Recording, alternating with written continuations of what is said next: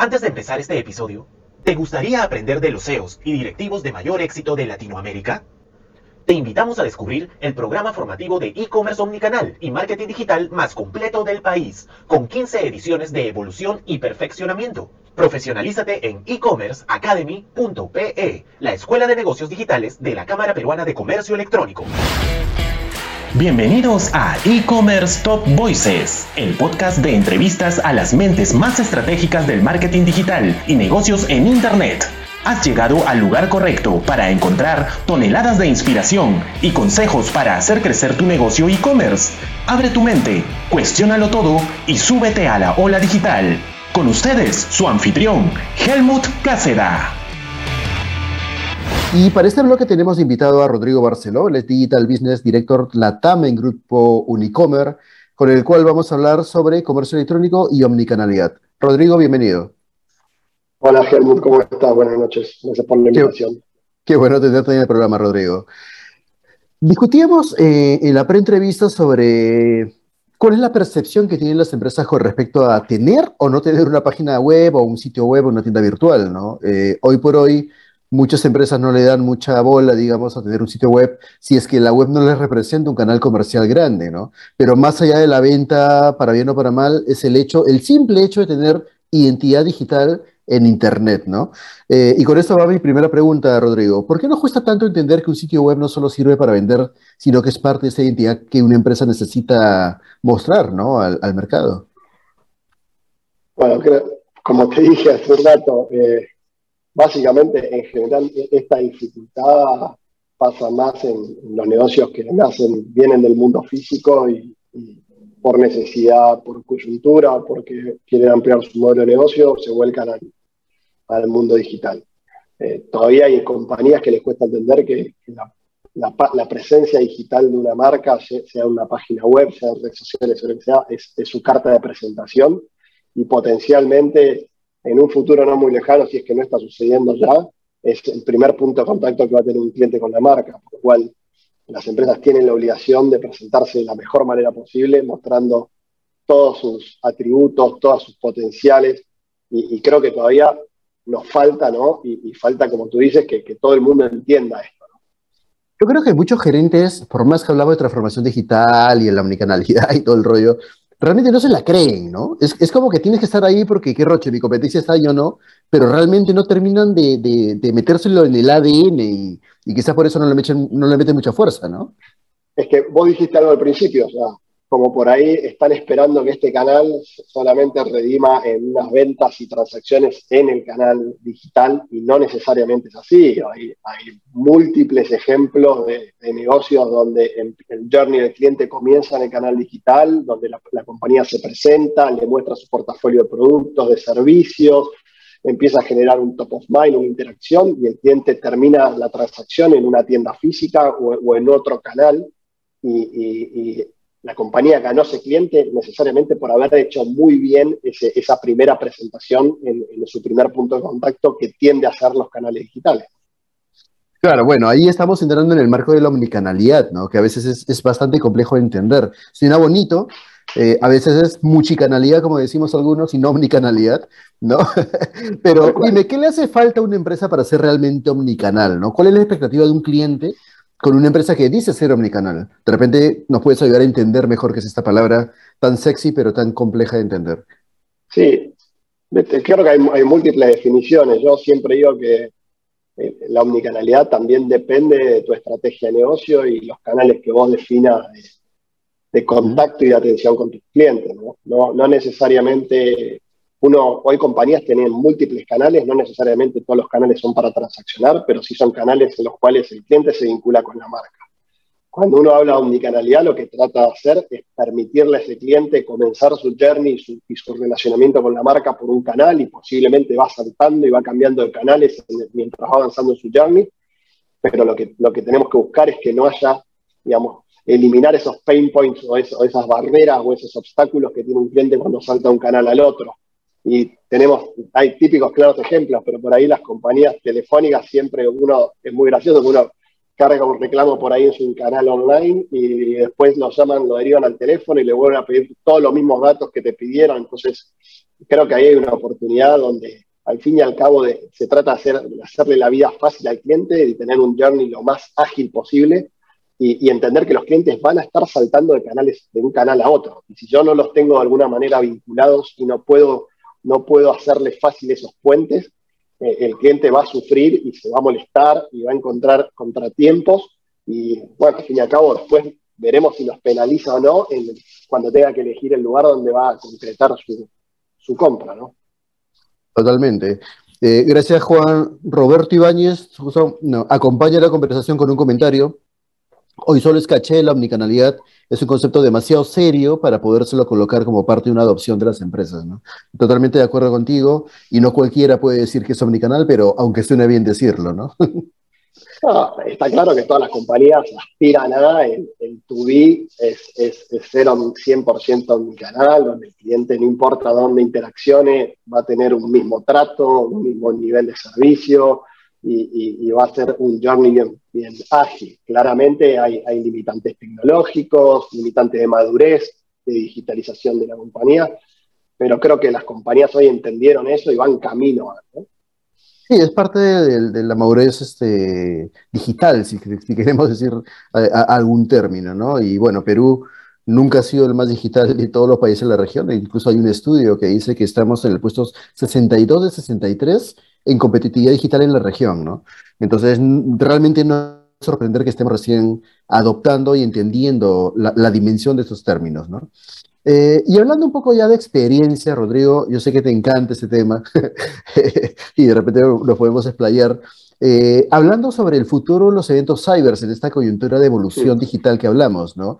Eh, te contaba que hay un estudio que lanzó Canasta, una plataforma chilena, hizo un estudio a un cyber hace poco, eh, y, descubrió que el 27, solo el 27% de las ofertas eran reales, ¿no?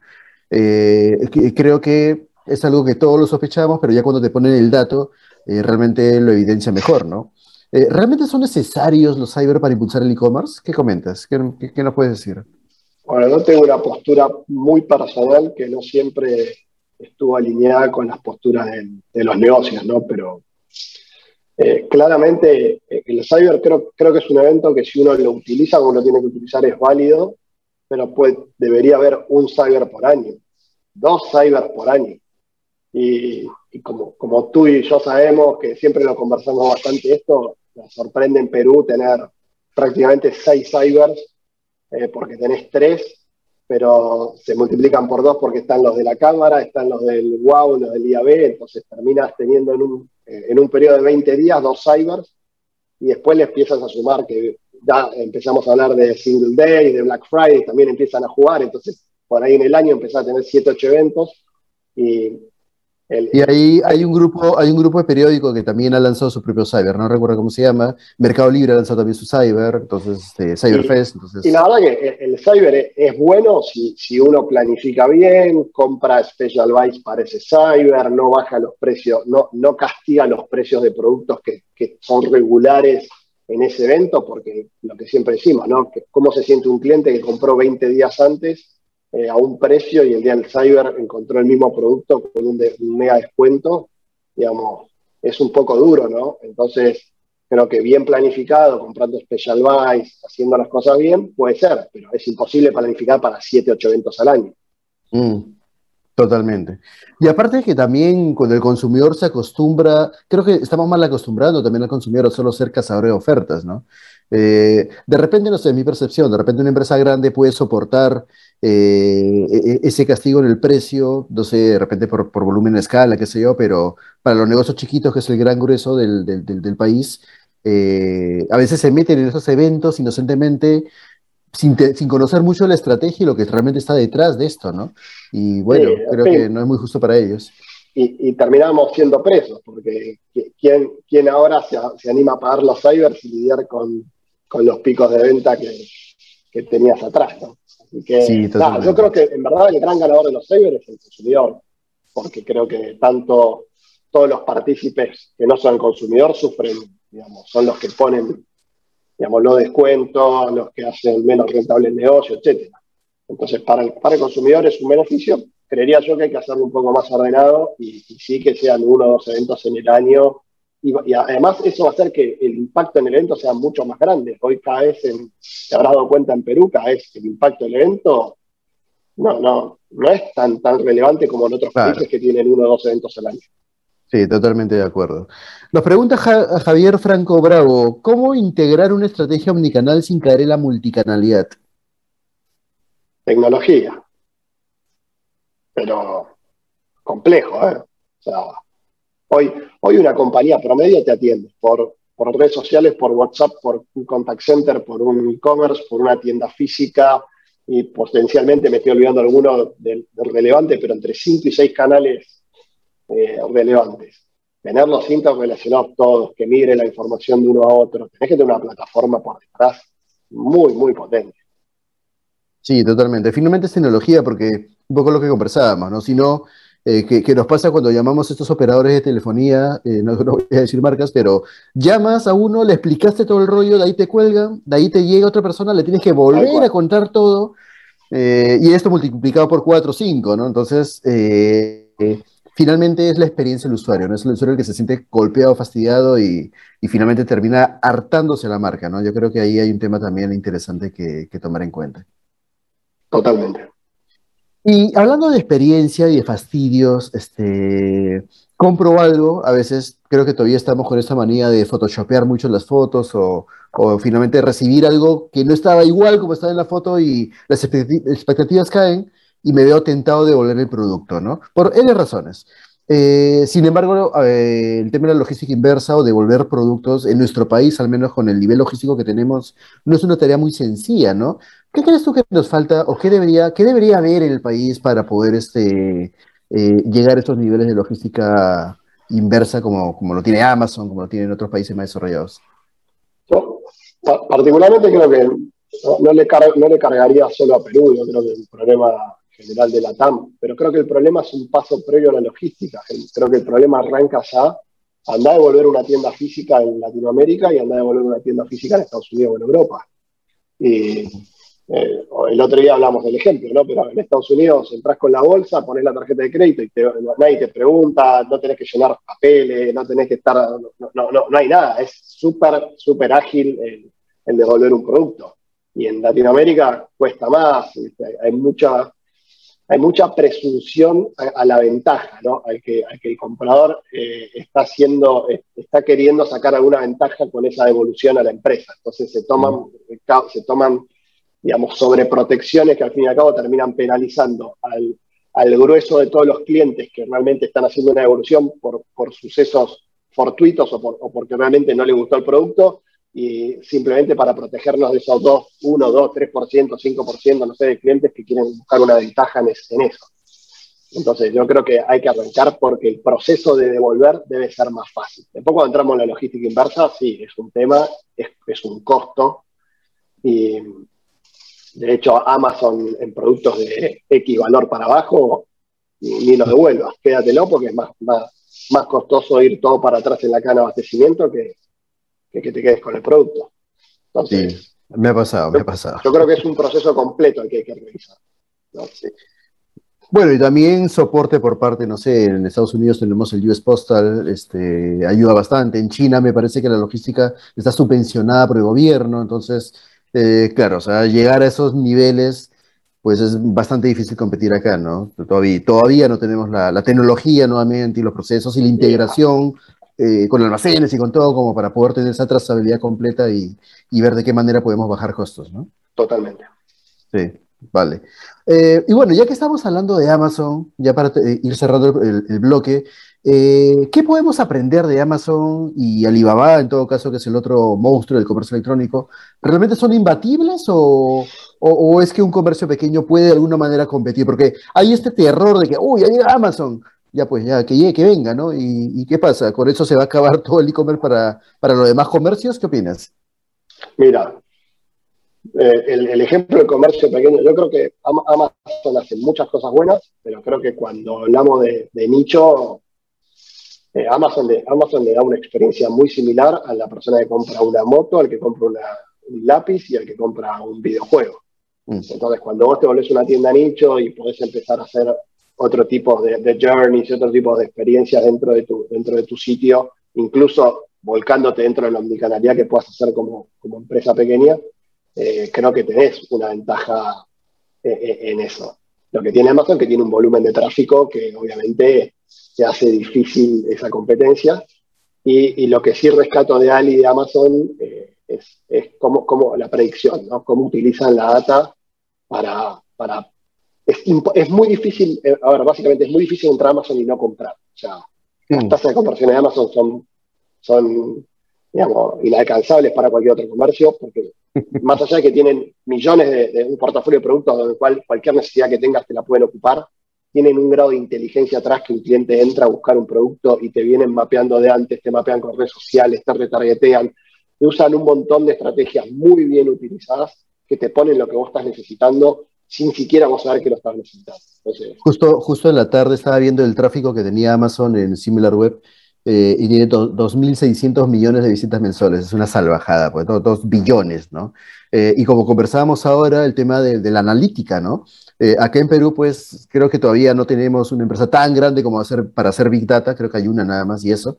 pero acá lo que hacemos es analizamos la data, pero data histórica, ¿no? Porque es lo que ya pasó, pero como tú bien dices, Amazon, pues con toda la tecnología que tiene, puede conectar puntos y predecir como tú bien dijiste, lo que tú ni siquiera sabes que necesitabas, pero ahí te lo zampó. Por, por una simple conversación que te escuchó tener y, que la inteligencia intuyó que tú lo necesitas y ya te lo está mostrando. Pues, ¿cuánto, nos falta para llegar a eso? bueno, tienen un aparato atrás monstruoso y invierten un montón de dinero, ¿no? Igual, o sea, yo creo que en Latinoamérica hay empresas que de alguna manera a su ritmo, ¿no? Con sus recursos, pero van, van haciendo cosas bastante interesantes.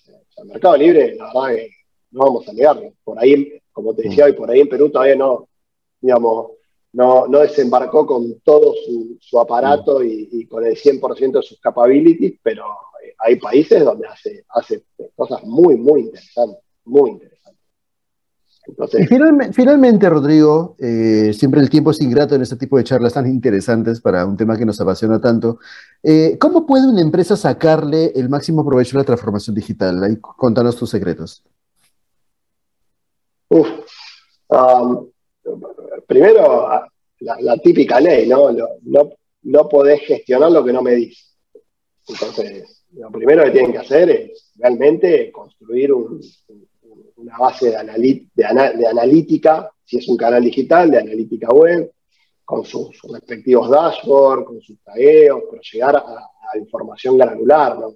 A veces cuando hablamos de analítica, eh, hablamos de tráfico, tasa de conversión, ticket promedio, tasa de rebote. No, bueno, hay mucha más información detrás de esos cuatro KPIs. Entonces, número uno, fundamental, hay que medir y hay que medir todo, porque para, para poder gestionar necesitamos medir y para poder las palancas que, van a cambiar la ecuación, hay que poder Número dos, hay, hay que estar abiertos a, replantear procesos, sobre todo, ¿no? Y generalmente las compañías que tienen muchos años y muchos años siendo exitosas, eh, cuando tienen que reformular procesos o, replantear situaciones, no es tan fácil como por ahí compañías más, más modernas o más ágiles o que, que nacieron en esta era digital, que tienden a, a, hacer, a, pegar esos volantazos de una manera mucho más, mucho más veloz.